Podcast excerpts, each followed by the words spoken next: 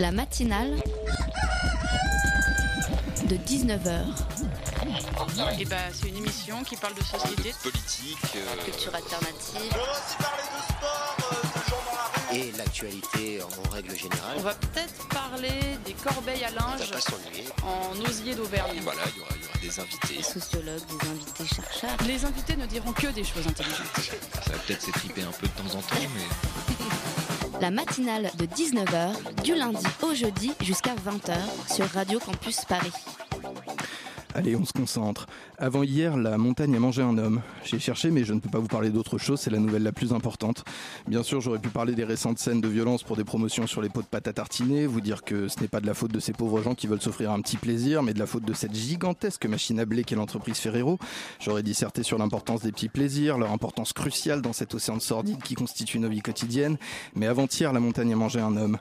Pourquoi l'œil, parmi toutes les nouvelles du matin, la multiplication des fronts sociaux, les conditions des 27 pour la période de transition du Brexit, la disparition du fondateur d'IKEA, pourquoi l'œil reste-t-il accroché à cet article de François Carrel, correspondant à Grenoble pour Libération? Son titre, Himalaya, une alpiniste française sauvée in extremis. En dessous, on y précise, en difficulté dans la descente du Nangak Parbat, Elisabeth Revol a été secourue par deux alpinistes polonais lors d'une ascension extraordinaire après avoir dû abandonner son coéquipier. Voilà, la montagne a mangé un homme. Elisabeth Revol, miraculée, est une montagnarde expérimentée. Thomas Makiewicz, dont le corps repose là-haut sous la neige, était lui aussi chevronné. Ça n'a rien changé parce que la montagne s'en moque, qu'elle dévore sans se soucier de l'expérience. Il faut saluer l'extraordinaire courage des deux secouristes, de ténors de l'alpinisme, Denis Rubko et Adam Bieliki, qui, après avoir été déposés au plus haut point atteignable par hélicoptère, ont démarré une ascension extraordinaire, à la nuit tombante et à bride abattue, sur un des terrains les plus accidentés du monde. Ils ont rejoint Elisabeth Revol, qui avait commencé sa propre descente, affaiblie, les cinq orteils du pied gauche gelés, à 2 heures du matin. À 4 heures, l'équipe d'Elisabeth Revol a transmis ce message. Urubko et Bieleki vont redescendre avec Elisabeth. Le sauvetage de Thomas est malheureusement impossible. Les conditions météorologiques et l'altitude mettraient la vie des sauveteurs dans un danger extrême. C'est une décision terrible et douloureuse. Notre tristesse est immense. Vous écoutez la radio pour entendre des informations sur le monde. En voici une. Ce dimanche, la montagne a mangé un homme. Vous êtes sur le 93.9 FM. La matinale de 19h, le magazine de Radio Campus Paris. En vrai, on peut tous légitimement se poser la question, dans la même situation, qu'aurait-on fait? Eh bien, personnellement, je me serais rué sur les pots de Nutella. Alors là, ni famille, ni patrie. Bonsoir. Au programme de cette matinale de 19h, un documentaire, une immersion dans la tête, entre autres, d'un adolescent de 18 ans. Yaya Sissé, son parcours, pavé d'écueil dans le très cruel et trop souvent injuste milieu scolaire français. Alexandre Muno- Munoz, pardon, Casieux, co-réalisateur du documentaire Comme un loup. Yaya Sissé, l'acteur principal, et Yacine Alemi, enseignant et coordinateur des débats autour du film. Nous en parlerons dans un instant. En deuxième partie d'émission, un thème, la rébellion. Victor Courgeon, l'organisateur des 18e journées cinématographiques dionysiennes, viendra nous parler de Rebelle Rebelle, la programmation spéciale de son cinéma L'écran à Saint-Denis. Et puis que serait cette émission, je vous le demande, sans ses chroniqueurs À 19h34, Simon Marie nous éclaboussera de son talent et en clôture d'émission, Emmanuel Raspienjas devrait quant à lui nous repeindre de sa superbe. Vous écoutez la matinale de 19h, toute voile dehors sur le 93.9 FM. Juste euh, un petit mot par rapport à l'école. L'école nous apprend à lire et à écrire, ça c'est important. Grâce à l'école, aujourd'hui, j'ouvre les courriers de mes parents, analphabètes, et ça c'est très très important. Mais il faut dire aussi que, que cette école-là, bah, elle est faite pour les bons élèves en fait. Les mauvais élèves n'ont pas, la- pas leur place à l'école. Et ça, faut le dire ça. Yaya Sissé, l'un des trois personnages principaux du documentaire Comme un loup au micro de la formidable émission Plus près de toi sur Nova, je disais parce que c'est ma préférée.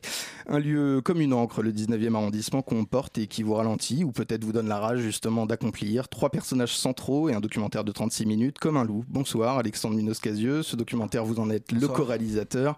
Bienvenue à la table de cette matinale. Vous êtes accompagné ce soir de Yacine Alami, enseignant et militant qui coordonne les débats avec les spectateurs, euh, jeunes souvent lors des projections du film et euh, bien sûr du protagoniste principal de ce documentaire, euh, Yaya Sissé. Bienvenue à, tous les trois. Bienvenue également à Léa Capuano, euh, journaliste à la rédaction de Radio Campus Paris, qui a vu votre film, qui mènera cet entretien. Euh, je veux juste commencer par une question à, Yaya Sissé, peut-être pour commencer avec quelles contraintes, selon vous, quel poids peut-être partent les élèves issus de ces quartiers qu'on dit défavorisés, dans votre cas, c'est le 19e arrondissement de, de Paris, dans le milieu scolaire? Est-ce qu'ils partent avec justement une encre au pied? Bah, on va dire que c'est c'est un peu difficile parce que euh, dans un quartier où un quartier qui est comme une famille et que dans, dans, dans un quartier où on n'est jamais sorti, sortir pour la première fois, rencontrer de nouvelles personnes, c'est forcément très très dur. Surtout ne pas se re- se retrouver avec ses amis d'enfance. bah ça, ça, ça, ça, se donne, ça, ça nous donne une force supplémentaire et ça fait que on se motive pour réussir en fait. Et c'était quoi du coup l'idée première de, de ce film. Alexandre? L'idée première, déjà, je vous remercie de, de nous avoir invités. Oh, bah, ça nous fait super. plaisir, ouais, non, normal. vraiment. Et euh, sinon, l'idée première, il y en a beaucoup. En vrai, la première, je pense que ça a été le fait de vouloir euh, mettre en image euh, notre vécu dans le 19e. euh, Moi, en tant qu'animateur au club de prévention euh, dans le quartier euh, à Cambrai. Et puis euh, le vécu euh, de Yaya, de, de Mohamed, de Fanta. Donc ça a été archivé, en fait, d'avoir des images de tout ça. Et on pensait vraiment pas, en, fin de compte, à la fin, faire un, film. Et, que, encore moins le diffuser au-delà du quartier. Donc c'est parti dans de, cette idée que moi j'avais beaucoup de, filles qui venaient à l'aide de devoirs, surtout des, collégiennes, et on avait toujours du mal à avoir des garçons euh, eh bien, qui viennent faire leurs devoirs au club de prévention, parce qu'effectivement les filles, euh, elles sont un peu plus sérieuses, euh, en tout cas au collège. Et euh, donc Yaya, c'était le seul qui lui venait euh, assidûment tous les mardis, les jeudis au local faire ses devoirs. Donc il y a une relation qui s'est créée entre, entre, enfin, entre Yaya et, nous, les, deux co-réalisateurs.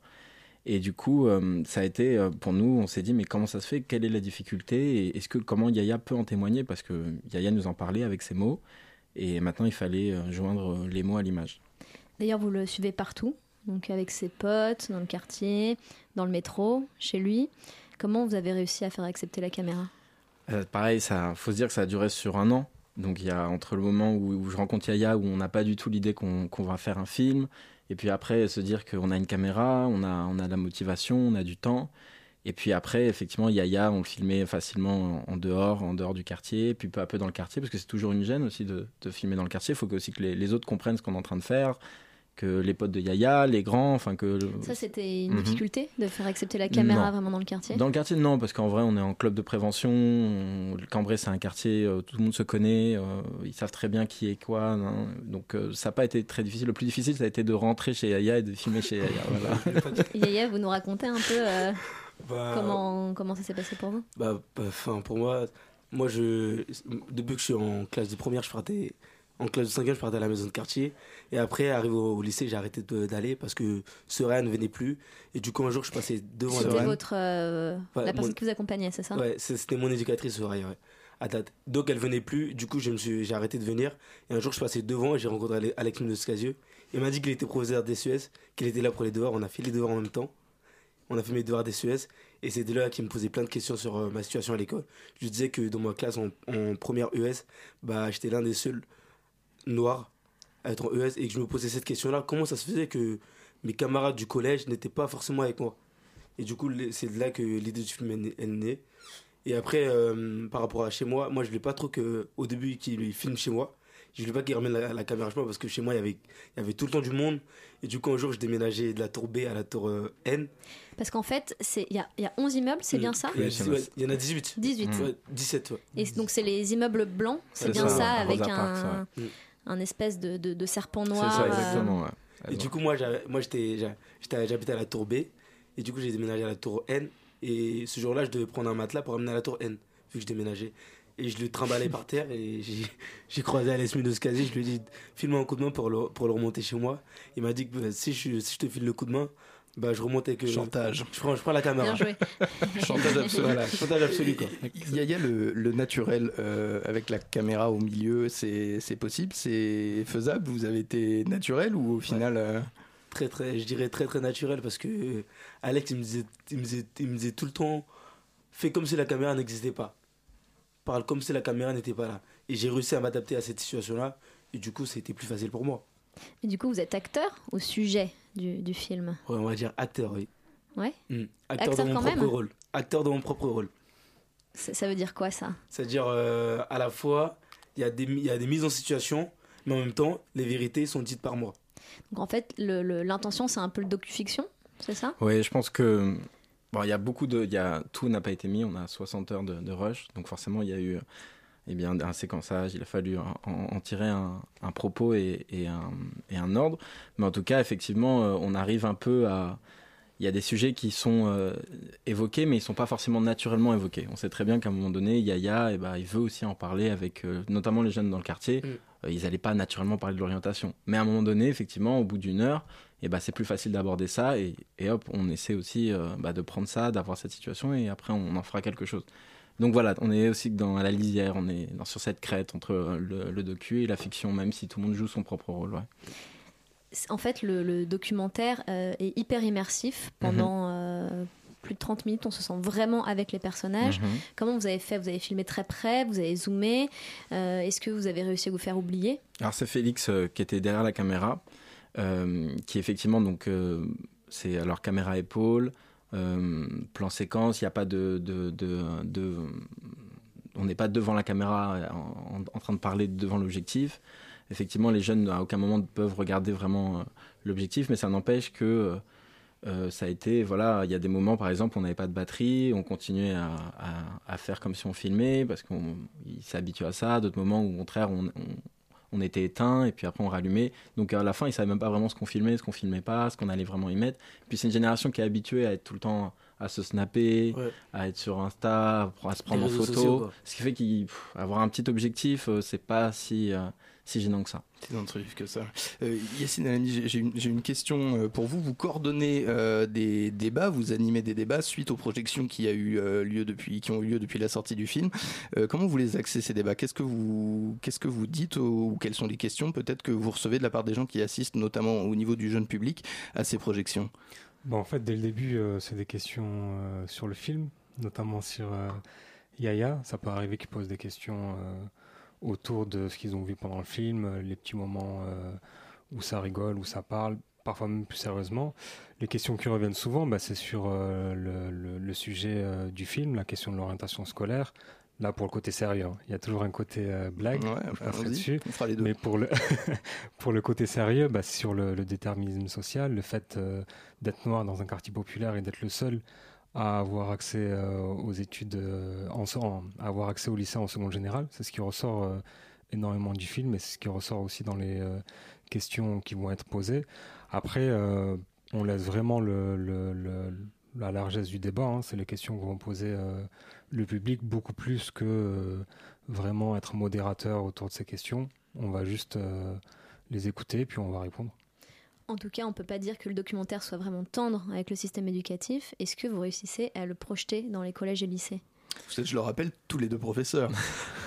je ne Ouais, dirai c'est- pas où, mais j'appellerai. euh, non, mais c'est justement à juste titre. Je pense qu'au contraire, ça légitime aussi un peu la démarche. C'est plus facile aussi pour nous euh, d'en parler. On a une expérience euh, personnelle, professionnelle qui permet euh, de, donner un peu plus de contenu dans les débats, de donner des chiffres, donner des expériences. Mais euh, on a, bah, surtout, ça va être projeté au collège ou au collège Edmond Michelet dans le 19e, là où tous les jeunes du quartier euh, eh bien, sont passés. On est censé euh, le projeter le mois prochain. Et puis, euh, honnêtement, dans le quartier, il y a eu beaucoup, beaucoup d'initiatives pour le projeter dans les autres collèges du quartier. Donc, pour l'instant, il n'y a aucune barrière. Vous avez eu des. Pardon, excusez-moi, je vous coupe les Capuano. J'y vais, allez, je me lance. Est-ce que vous avez eu des réactions de la part du corps professoral et aussi de la part de la direction? Par rapport, à, par, par rapport justement à ce déterminisme social dont vous affichez une preuve assez flagrante euh, avec ce film Non, parce que je pense que c'est un constat qu'on partage beaucoup, euh, que ce soit nos collègues. Donc, plusieurs de mes collègues sont venus. Euh, Il n'y a jamais haut eu un mauvais. Comment? Et plus haut? Plus haut, plus haut. euh, non, pas encore. Non, j'ai pas eu de, de retour de notre proviseur ou de directeur. Non. Ça viendra peut-être Alexandre Munoz-Casieux et Yassine Yassine Alami. Vous restez avec nous pour la deuxième partie de l'entretien à suivre. Mais en cet instant, l'heure est à la musique. Vous écoutez le 93.9 FM. 23 piges, toutes mes dents et une mémoire de vieille dame. Je me sers de l'agenda pour me rappeler la veille. Des fois j'ai tellement fait de la merde, j'aimerais oublier les tiers, voir la moitié de ces soirées, mais tout m'y ramène. Le comble c'est, on le sait tous. Elle le vit, c'est compter ses sous, mais sa mémoire l'a déjà baisé. Je peux pas me vanter d'être comptable. Et si t'envoies des constapés, on les baisse tous. J'oublie jamais d'oublier le jour des poubelles. Le courrier pourri dans la boîte alors qu'en soi j'attends des nouvelles.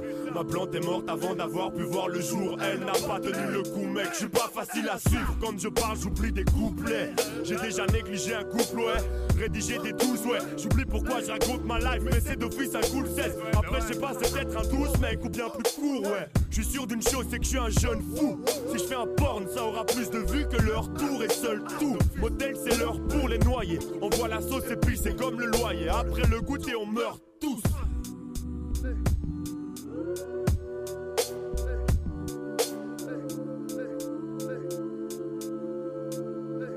Ma tête est pleine à craquer dans mon milieu, c'est un bon signe. Mon état mental inquiète mes frères, j'ai pas lu les consignes. L'oreille siffle encore, putain, putain. L'oreille siffle encore, oh, oh. Ma tête est pleine à craquer dans mon milieu, c'est un bon signe. Mon état mental inquiète mes frères, j'ai pas lu les consignes. L'oreille siffle encore, putain, putain. L'oreille siffle encore. Mes problèmes d'oreille sont plus forts depuis mes 20 ans. J'espère arriver à percer avant mon tympan. Le docteur a rigolé grave. Quand je lui ai dit que la musique c'était un job et ça à plein temps. Game, c'est ta me fait les règles. Ce soir c'est dead, j'entends rien, je deviens crazy. Hein? Juste un sifflement de merde. Eh, Et cette merde est irréversible. Les médicaments prennent le dessus dans ma tête, c'est une drôle de descente. Freine avant la fin du virage, freine avant la fin du virage. Les médicaments prennent le dessus dans ma tête. Dans ma tête, les médicaments prennent le dessus dans ma tête, c'est une drôle de descente. Freine avant la fin du virage, freine avant la fin du virage. Les médicaments prennent le dessus dans ma tête. Ma tête est pleine à craquer dans mon milieu, c'est un bon signe. Mon état mental inquiète mes frères, j'ai pas lu les consignes. L'oreille siffle encore, putain, putain. L'oreille siffle encore, oh, oh. Ma tête est pleine à craquer dans mon milieu, c'est un bon signe. Mon état mental inquiète mes frères, j'ai pas lu les consignes. L'oreille siffle encore, putain, putain. L'oreille siffle encore,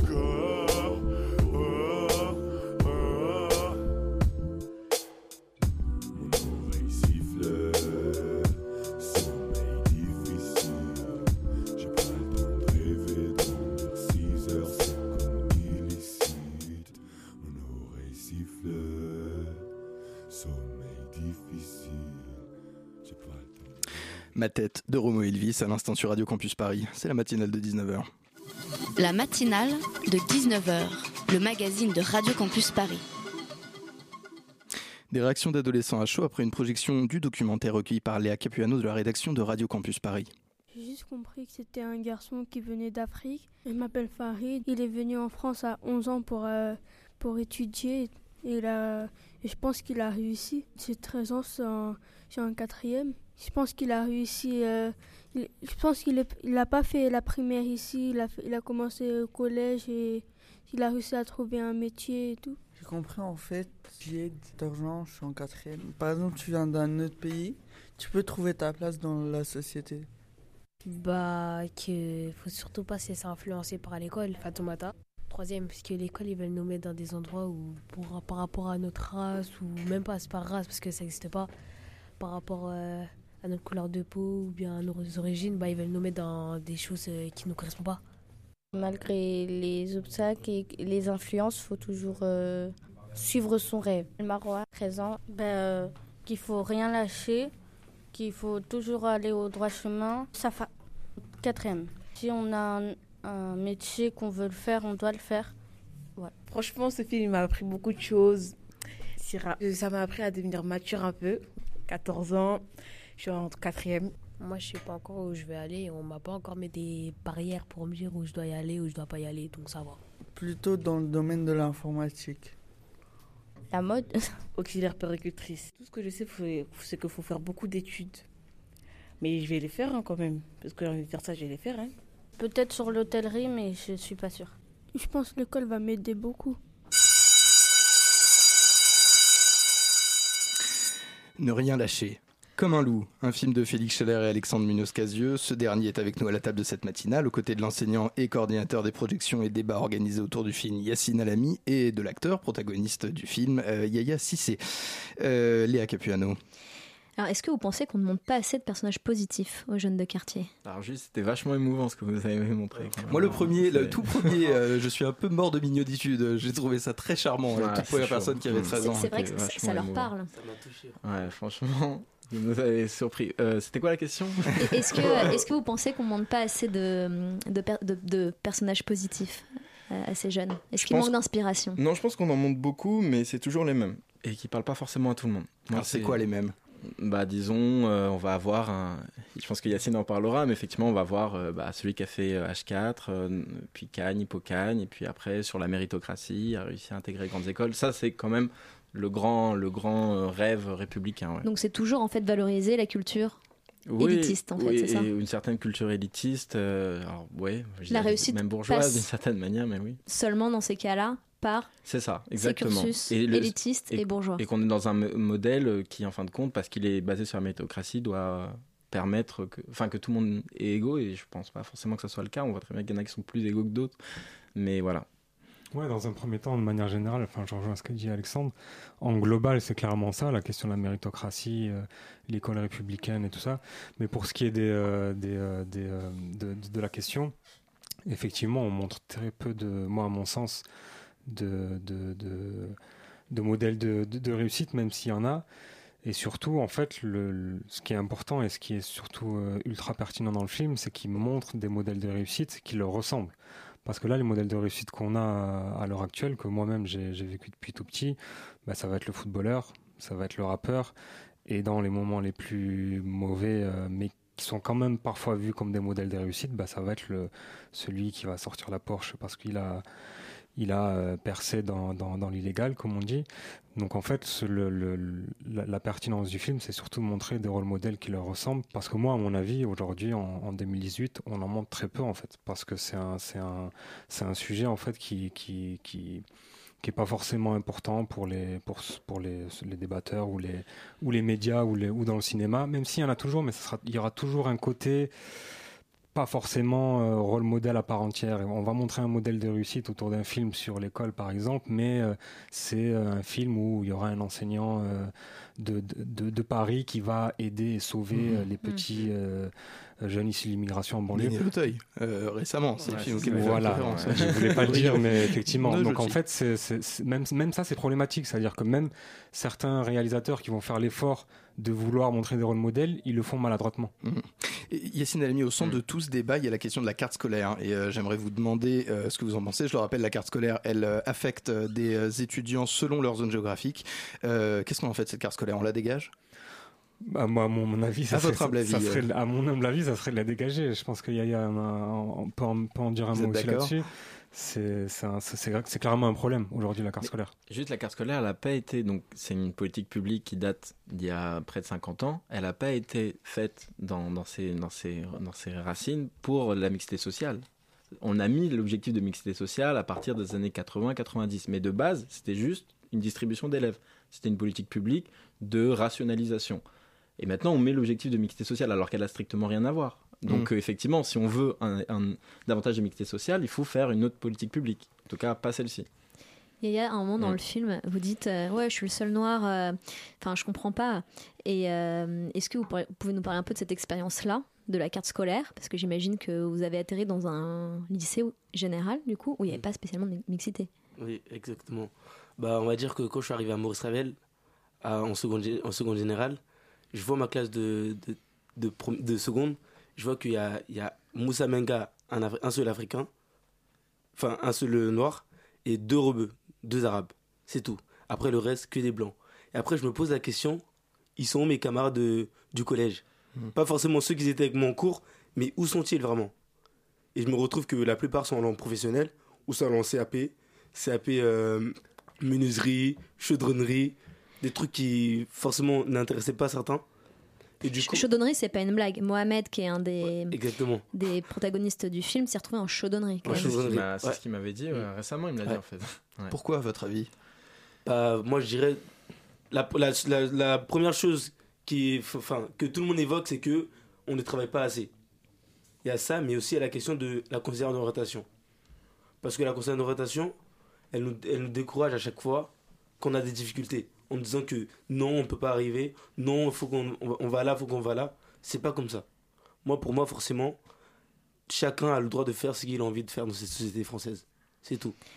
Même si un élève a des difficultés, il faut l'aider. Est-ce que vous, euh, le- la maison de quartier vous a aidé? Est-ce que ça a pallié un peu euh, Beaucoup. l'état? Beaucoup. Moi, je remercie Soraya Haddad. Franchement, depuis la classe de 5e, elle m'a toujours aidé à faire mes devoirs, elle m'a toujours donné des conseils, et c'est grâce à elle que j'en suis là aussi aujourd'hui. Donc ça veut dire, Alexandre euh, Munoz, que finalement le système associatif pallie euh, à un système scolaire défectueux. Mais c'est en fait avec les, les moyens qu'on a, on, enfin déjà, il faut se dire que effectivement, Yaya, s'il pouvait pas forcément, s'il venait à la maison de quartier, c'est parce qu'à la maison, il pouvait pas forcément faire ses devoirs, du coup. Donc il y en a qui s'enferment dans cette logique et du coup qui les font pas et parce qu'effectivement ils ont des, des, des raisons de pas les faire, mais effectivement la maison de quartier permet à avoir un peu de, de, de, De de table, soi, etc. ouais. Après on n'est que deux, euh, pour, euh, puis plus une bénévole et on a une trentaine de jeunes.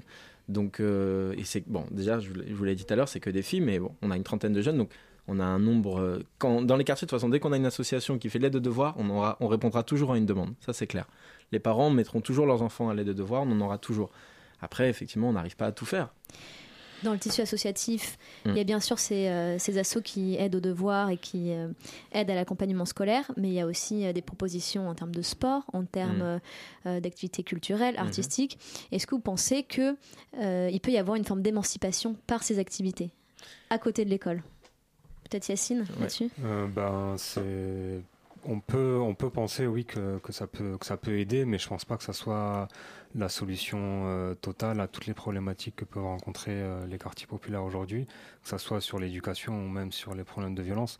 Cette carte un peu de, de l'associatif, moi personnellement, à mon humble avis, elle, elle suffit pas parce que ça fait vraiment euh, l'idée de mettre une rustine sur une chambre à air parce que ça a crevé alors qu'il faut changer tout le, faut changer toute la roue et peut-être même les rayons.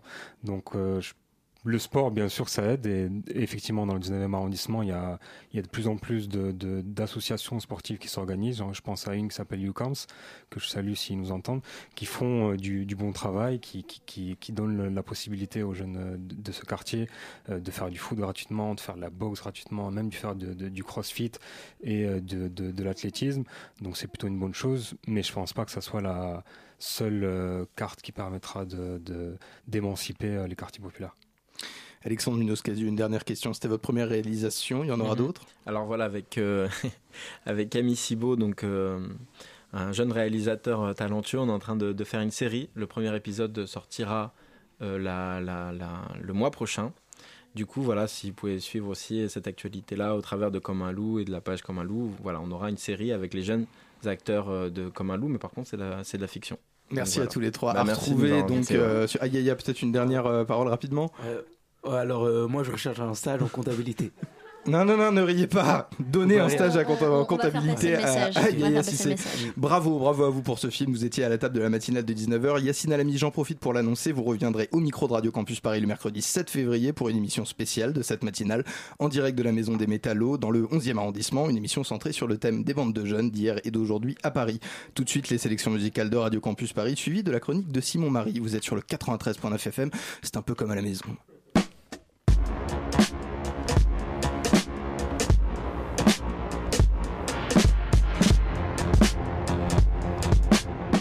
La matinale de 19h, le magazine de Radio Campus Paris.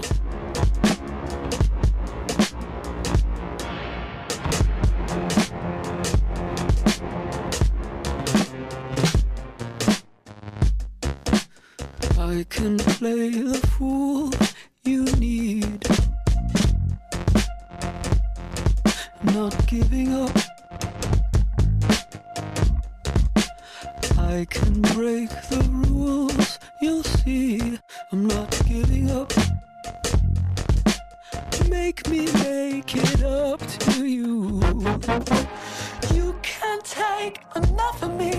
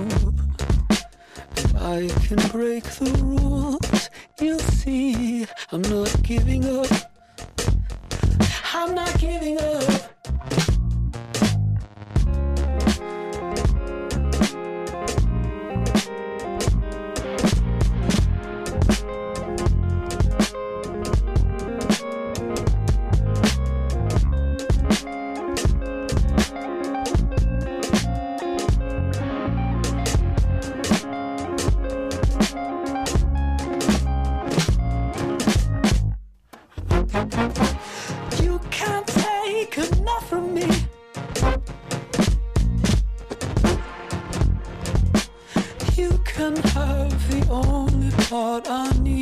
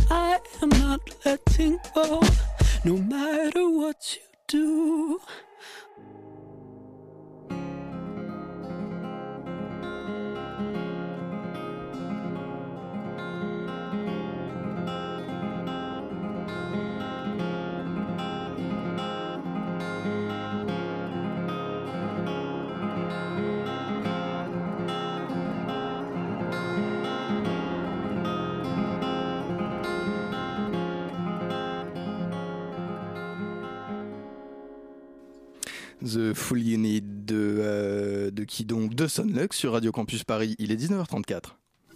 La matinale de 19h, le magazine de Radio Campus Paris. Simon Marie, euh, le parterre est attentif, le micro est à vous. On reste dans l'univers du cinéma puisque euh, vous voulez faire Simon un état du monde des études d'audiovisuel avec nous et c'est un monde qui va mal. Oui, François, tout a commencé mercredi dernier lorsque mes convictions ont été bousculées, ébranlées en même temps que cette branche d'études que vous venez de citer par l'annonce de la nouvelle. Cyril Hanouna veut monter une école d'audiovisuel gratuite et ouverte à tous.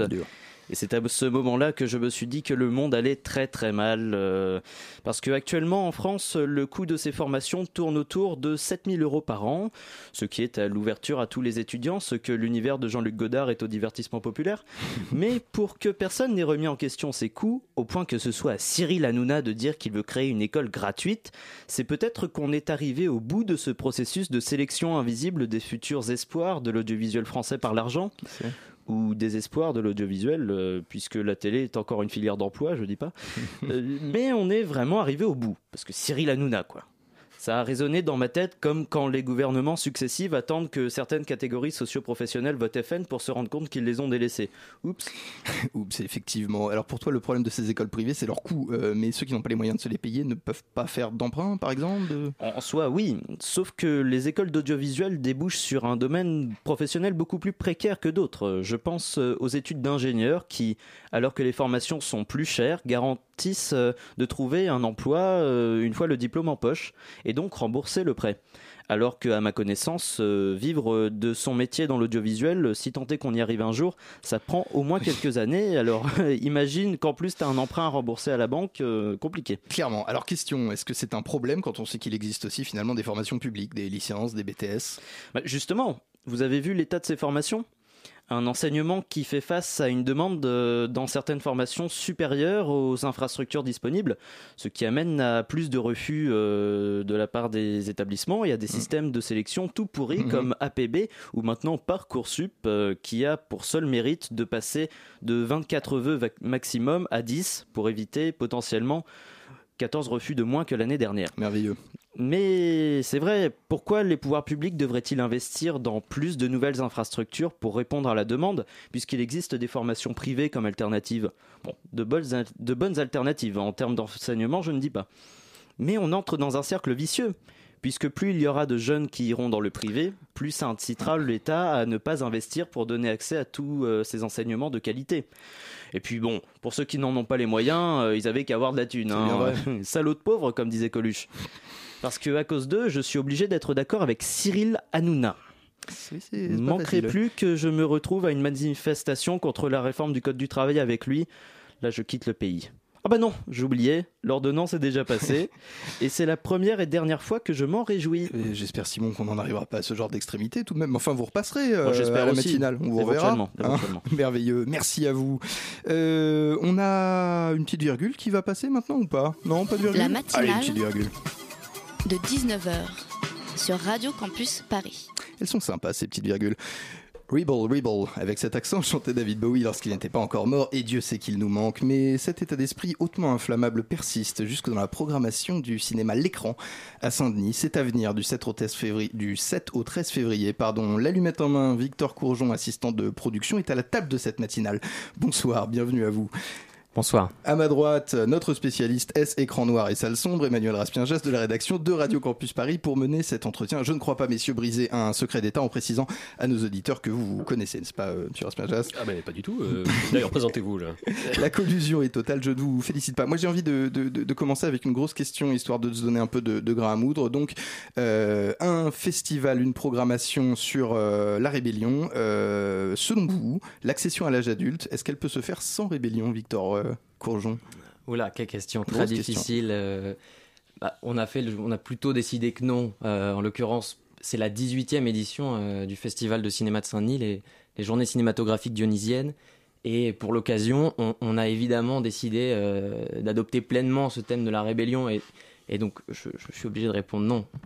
Enfin, je veux dire, elles sont, le passage à l'âge adulte implique nécessairement révolte, révolution, rébellion. Rébellion. Et au-delà de l'âge adulte, est-ce que, parce qu'on le voit au niveau des différents films que vous programmez, il y a aussi une rébellion qui est un peu à tous les stades de la vie. Selon vous, il y a un besoin de révolution permanente dans, ce, dans, dans la création, un besoin en tout cas pour un artiste d'être en, en rébellion constamment dans son art? Ah, Là, je pense qu'il faut, il faut distinguer à la fois euh, les artistes qui seront présents au festival, comme Larry Clark ou euh, Jean-Pierre Mocky, qui sont rebelles dans la pratique de leur art complètement, et également leurs films, qui sont des films totalement rebelles par les sujets, par les personnages euh, et par les récits qui- qu'ils qu'ils racontent. Et puis euh, finalement, en plus, euh, il y, a, un lien qui, est en train de se faire entre cette 18e édition et la précédente, parce que j'ai vu que c'était sur le rire la dernière fois. Et finalement, le rire, c'est déjà peut-être une, porte d'entrée vers la rébellion. Est-ce que, est-ce que vous avez, comment dire, consciemment essayé de faire une continuité, un- des liens avec les précédentes éditions? Bah, Il y, a- une ligne directrice qui, guide le festival depuis des années, avec des, thèmes toujours autour de, cette idée euh, d'être à l'écoute et en même temps en réaction à l'état du monde. On a eu des éditions intitulées Combat Rock, Black Revolution, et euh, si, on, si on regarde les trois dernières, à savoir euh, Femme, Femme, Censure et Ha Ha Ha, on s'inscrit pleinement dans cette lignée avec une édition rebelle rebelle. Comment vous dites Ah ah ah. Parfait. Euh, et je me demandais aussi, c'est-à-dire qu'un festival dans sa forme, dans son organisation même, disons que c'est quelque chose qui doit être très euh, carré, assez minuté, enfin où il y a finalement assez peu de place en apparence pour l'improvisation. Est-ce que vous avez pensé avec les équipes de- du festival à peut-être justement avec un thème comme celui-ci à épicer le tout, là, à, à brûler l'écran comme Jimi Hendrix brûlait sa guitare? Ou est-ce que ça coûte trop cher? On a gagné l'award de la meilleure question euh, 2018, Emmanuel Asperjas, alors qu'on est qu'en février. Magnifique. Je, je sais pas si on va brûler l'écran, j'espère que non, mais en tout cas, on va sûrement le retourner, parce que vous avez peut-être vu que euh, le cinéaste Lech Kowalski sera parmi nous euh, le samedi 10 février au soir, avec euh, 52 euh, salariés de GMS. Voilà, une. Parlez-nous de GMS. bah, GMS, c'est- une, une entreprise dans la Creuse, des salariés d'une usine qui, qui ont été en, qui sont en grève depuis une très longue période. Et euh, Lech Kowalski a décidé de les suivre dans sa tradition de, de, document, de documentariste. Euh, et c'est pour cela qu'il s'est fait arrêter d'ailleurs au mois de septembre dernier. Oui, sous Euh, les caméras de télévision en plus. Exactement, il, fi- il filme pour Arte, il filmait pour Arte à ce moment-là, et il a décidé de, de revenir pour filmer et montrer et débattre euh, dans une salle de cinéma à Saint-Denis, dans ce festival Rebelle. Et là, il a carte blanche, donc on, on verra bien ce qu'il a, ce qu'il a décidé de faire. Il y en a d'autres des cartes blanches. Parlez-nous un petit peu de cette programmation. Euh, je suis allé moi-même jeter un coup d'œil naturellement euh, sur le site dont je rappellerai tout à l'heure l'indicatif. Cette programmation, elle est ultra foisonnante. Vous, avez, vous êtes sur six jours. Ouais, bien, complet. Ouais, c'est une, grosse semaine de cinéma. Ça fait partie, je pense, des, des festivals en Ile-de-France euh, qui ont une programmation peut-être la plus riche, la plus fournie. C'est une des manifestations cinématographiques la plus cinéphile, la plus engagée et qui propose le plus de films. Ici, on a effectivement tout un, savant mélange entre euh, films cultes, films rares, euh, grands classiques du cinéma et également des avant-premières. Euh, on, en a plusieurs, des, avant-premières de films à sortir et des avant-premières de films à ressortir également. Oui, justement, le, le fait que vous parlez d'avant-première, euh, ça m'amène une autre question, c'est-à-dire que euh, finalement aujourd'hui, euh, vous, toi, Victor Courgeon, parce qu'effectivement, allez, tutoyons-nous, c'est ça la rébellion. Moi, je vous vois toujours, euh, je- jetons aux orties les, les conventions, mais bref, euh, par exemple, pour toi euh, qui travaille au, au festival, euh, quel film aujourd'hui te semble euh, peut-être préparer euh, l'insurrection qui vient, comme disait l'autre euh, euh, Quel film te semble aujourd'hui peut-être euh, créer un nouveau, une nouvelle façon de faire du cinéma euh Bah, je, vais- je vais citer euh, des films qui sont dans notre programmation et, euh, et, et- et qui, sont, qui sont fabuleux. Euh, les deux avant-premières, on a décidé de les consacrer euh, au film de Bertrand Mandico, Les Garçons Sauvages. Euh, gros choc, et grosse attente, je crois aussi, des, des- des spectateurs. Donc, ça, ce sera. En quelques mots, L'Enfant Sauvage. lundi soir.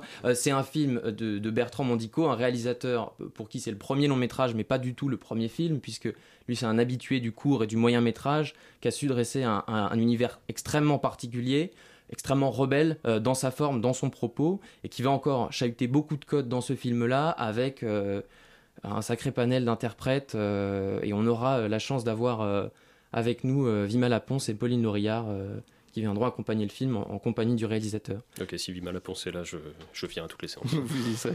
Euh, vous avez aussi une première mondiale avec Larry Clark. Alors, Larry Clark, c'est un immense honneur pour nous de l'avoir, puisque c'est un, grand réalisateur américain qui vient euh, pour la présentation euh, de l'intégrale de ses films. Euh, tous ses longs métrages seront là, y compris le nouveau long métrage Marfa Girl 2, euh, qui est donc inédit, jamais montré, personne ne l'a vu, sauf les équipes du festival. Et euh, du coup, on, est très excité à l'idée de montrer la suite de Marfa Girl, qui était un film qui n'avait déjà pas pu connaître la sortie en salle et qu'on va montrer euh, dans des conditions parfaites, les deux à la suite. Et ça, ce sera euh, dimanche soir, le dimanche 11 février. D'accord. Ouais, c'est en plus un grand retour parce que ça fait longtemps qu'il en- qu'on n'a pas vraiment de nouvelles de lui. euh. C'est compliqué de dire ça, il a quand même réalisé The Smell of Us il y a assez peu de temps. Ouais, mais enfin, qu'il y a eu une, euh, comment dire, qu'il y a eu des difficultés à sortir chez nous un peu. Enfin, il n'a pas énormément tourné. Mais peut-être que je me trompe. Hein. euh, Reprends-moi si, reprends-moi si je me trompe. C'est- un film qui a eu un succès relatif en, en termes de public euh, et en même temps un film qui est très compliqué, qui est quasiment expérimental par certains Mhm. points. C'est assez magnifique. Et euh, pour autant qu'il y a eu un, un- un- un succès, en tout cas une controverse critique euh, très agitée, avec euh, d'ailleurs un soutien très fort de la part des, des cahiers du cinéma. dont, dont nous accueillerons un des rédacteurs, Stéphane Dumenido, qui accompagnera tous les films du, de, de cette rétrospective intégrale de Larry Clark. Les cahiers du cinéma, c'est toujours la révolte dans le cinéma aujourd'hui? Bah, c'est euh, difficile. Ne crachez pas sur donné partenaires, que enfin, on- on a attaquer discret. Un rédacteur de positif parmi nous. euh, On ne le citera dire. pas, mais son nom commence par Emmanuel et finit par Aspierjas. Euh, oui, d'une d'une certaine façon. En tout cas, quand on voit que dans leur numéro, euh, leur nouveau numéro du mois de février, ils consacrent euh, une pleine page euh, au réalisateur Medondo, euh, dont, on- dont nous programmons d'ailleurs euh, un film très rare, Lumière Noire. Oui, je pense qu'on peut dire qu'ils ont toujours cet esprit de rébellion. Restez avec nous, Victor. Tout de suite, une section musicale de notre haut comité à l'écoute des trucs qui font poum tchak poum tchak. Vous écoutez Radio Campus Paris, n'hésitez pas à vous servir.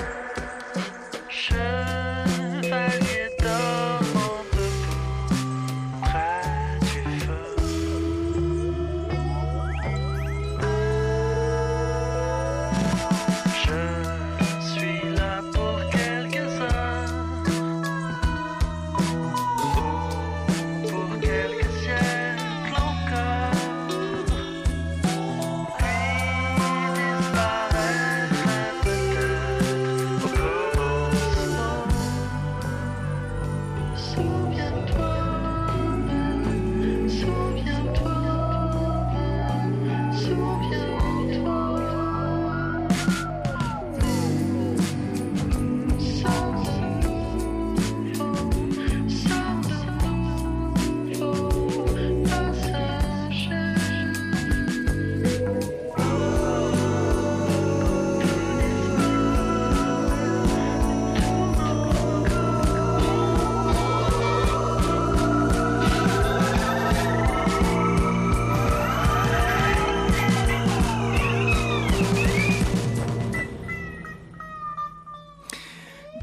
19h49 sur le 93.9 FM à l'instant passager de Canary. Vous écoutez la matinale de 19h. La matinale de 19h, le magazine de Radio Campus Paris. Une sélection de films qui scrutent la poudre, prête à s'enflammer. Le thème de la rébellion est à l'honneur du cinéma L'écran à Saint-Denis. Victor Courgeon, assistant de programmation, euh, de production, pardon, au festival, est à la table de cette euh, matinale. Euh, une question, Victor Courgeon. Si vous ne deviez choisir qu'un seul film, qu'une seule œuvre euh, parmi le 7e art, même pas nécessairement parmi le, votre festival, qui résumerait à la perfection euh, la révolte, la rébellion, lequel serait-il ce film? La réponse est, assez rapidement trouvée puisqu'il s'agit d'une œuvre qui est sortie l'année dernière au mois de décembre. C'est L'usine de rien euh, du réalisateur portugais Pedro Pinho, qui est, une œuvre de cinéma total, un documentaire totalement libre d'une durée de trois heures et, qui scrute des thèmes, euh, des thématiques de rébellion sur la crise et qui en même temps a une liberté formelle totale. Bon, De quoi il parle? Synopsis. Un petit synopsis en passant. c'est l'histoire euh, d'un groupe d'ouvriers qui décident de reprendre euh, leur usine qui va fermer. Voilà, à, l'aide de moyens divers et variés et, surtout de moult débats. Euh, et des débats, il y en aura sur ce film presque à l'écran, puisque ce sera dans une de nos salles partenaires lors du Hors les Murs, au cinéma Jacques Tati à Tremblay, les, les 10 et 12 février. On a quelques séances comme ça dans d'autres cinémas de la Seine-Saint-Denis. Et du coup, pour ceux qui ont manqué euh, peut-être le meilleur film de 2017, c'est l'occasion de le revoir. Il faut se déplacer. J'ai cru comprendre dans la pause musicale que vous étiez d'accord avec cette opinion, euh, Emmanuel Rasperjas. Alors non, non, pas d'accord. C'est juste que je, je- je savais que, que Victor euh, portait ce film, euh, Film de chevet. Voilà, très hautement dans son cœur depuis euh, quelques semaines, quelques mois. Euh, alors du coup, moi, j'aurais, euh, j'aimerais repartir sur un autre sujet, c'est-à-dire euh, un sujet un peu touchy en ce moment.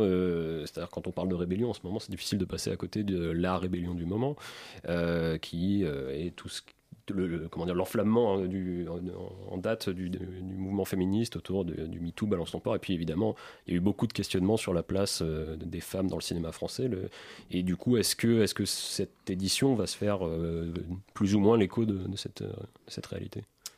Je pense que oui, d'une certaine façon, on a décidé, de par nos invités et de par les, films que nous avons programmés, de mettre en avant des figures féminines très fortes. Alors, je donnerai quatre rendez-vous très rapidement. D'abord, un focus sur la personnalité de la personne de Colette Mani. euh, avec une séance en, hommage à cette chanteuse. On aura également euh, une, séance, consacrée à Angela Davis, euh, qui risque d'être vraiment très intéressante avec un, documentaire de Yolande Duloir. Et ensuite, on a la chance d'avoir deux invitées prestigieuses. Aïnis Roux, qui viendra nous présenter son film L'heure de la libération a sonné, ainsi qu'un un court-métrage, euh, The, The Singing Check. Et puis euh, la grande Patricia Mazui, qui viendra euh, passer Travolta et moi euh, dans le cadre du festival également, un, téléfilm euh, réalisé pour Arte dans le cadre de la série euh, Tous les garçons et les filles de mon âge. J'aimerais rester dans cette actualité politique. Il y a une table ronde qui va être organisée. Son titre Filmer les mobilisations sociales sous l'état d'urgence, entre parenthèses, permanent. Euh, on pense aux jeunes cinéastes, peut-être aux sites d'information comme Taranis News qui ont filmé Nuit debout, les manifestations euh, contre la loi travail. Filmer la révolte aujourd'hui, c'est difficile par rapport à l'état de manière réelle dans la rue. Je dirais que j'aurais du mal personnellement à, répondre à la question étant donné que je, ne porte pas la caméra dans la rue. En revanche, des cinéastes comme Lech Kowalski, euh, c'est un cinéaste qui le fait très bien. Et puis on aura également la chance lors de cette table ronde d'accueillir la réalisatrice Mariana Otero, euh, qui est l'auteur d'un film qui s'appelle L'Assemblée, sorti l'année dernière et passé par la sélection acide de Cannes. Et euh, elle a filmé Nuit debout. Nuit debout a, tenté euh, de réaliser un portrait de ce mouvement Euh, et du coup, elle viendra et pourra répondre à cette question beaucoup mieux que moi lors de la table ronde. Une dernière question, il y a quatre films de Jean-Pierre Mocky euh, qui sont à l'affiche. Jean-Pierre Mocky, Le monstre caméflex sacré, monstre sacré et hurlant comme euh, l'illustre si bien Emmanuel Raspiages du cinéma français. Euh, comment vous l'avez convaincu Mocky? Vous lui avez dit venez nous parler de votre révolte?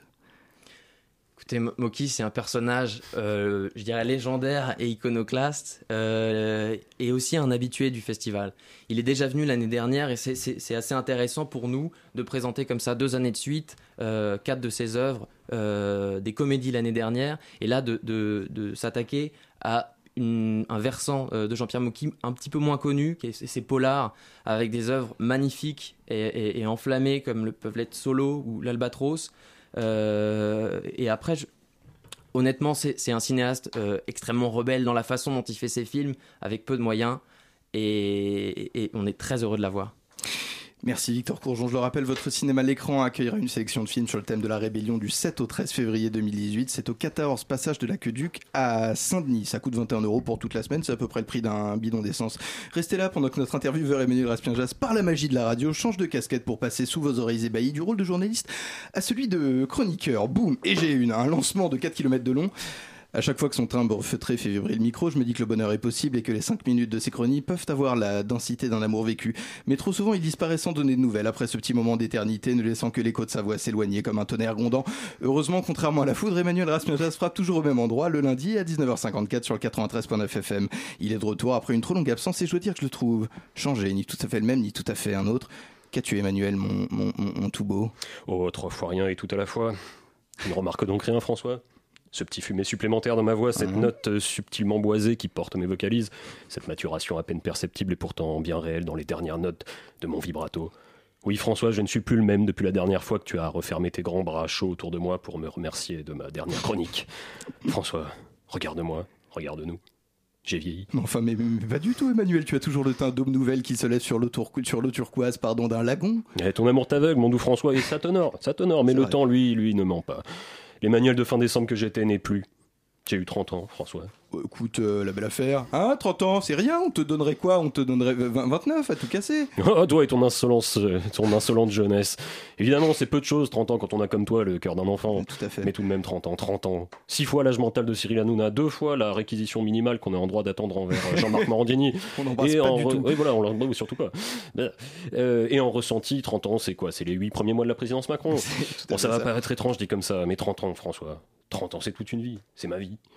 30 ans, c'est le premier passage en caisse, 12 ans après être rentré triomphalement dans le grand supermarché de la vie d'adulte, celui des espoirs et des projets, un supermarché où il n'y avait pas encore d'opération promo sur le Nutella pour une émeute, un, un pot gratuit. Et non, non, contrairement aux apparences, je ne cherche absolument pas à ajouter euh, mon ricanement au concert de moquerie sur ce sinistre spectacle auquel on a assisté en Twitovision sans rien y comprendre, mais je conseillerais au contraire de lire le terrible et digne article du Parisien, comme quoi tout arrive, sur le jour d'après, sur le jour d'après cette cohue triste, un article signé Elsa Marie. Sérieusement, c'est du bon et du beau journalisme, euh, de celui qui serre le cœur et qui te rend honteux d'avoir pris tes réflexes pour des réflexions.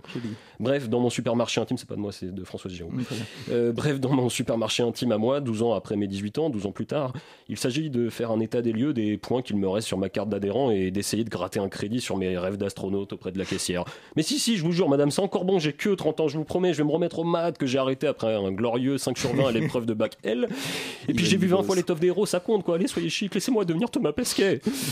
Mais cette caissière-là, François, c'est la vie. Et la vie, elle rend jamais la monnaie. Magnifique. Enfin, laissons là les métaphores oiseuses avec lesquelles je ne jongle que pour essayer de sauver une chronique bien mal embarquée et traîner à la seule force de mes cordes vocales cette matinale à son terme. Je circonvolute, mais mes 30 ans n'ont aucune importance. Tout m'est encore ouvert, tout m'est toujours possible et mes futurs rendez-vous manqués, qu'ils soient professionnels, affectifs, économiques, seront pour une bonne part compensés par mes multiples privilèges du pêle-mêle, soyons honnêtes, à mon sexe, à ma couleur vrai, de peau, à ma naissance d'un côté du périph' et du globe plutôt que de l'autre. Je peux bien le dire maintenant que vous m'avez écouté jusque-là, euh, les 4 minutes de chronique qui viennent de s'écouler autour de mon petit nombril ne servent à rien. Ce qui compte aujourd'hui, c'est de penser à ceux qui voudraient bien les atteindre, ces 30 ans, comme ce jeune érythréen de 16 ans, la moitié de mon âge, à un an près, et sûrement déjà bien plus adulte que moi. Ce jeune érythréen sans nom, euh, juste une lettre, comme les infos l'ont noté, S comme Simon peut-être.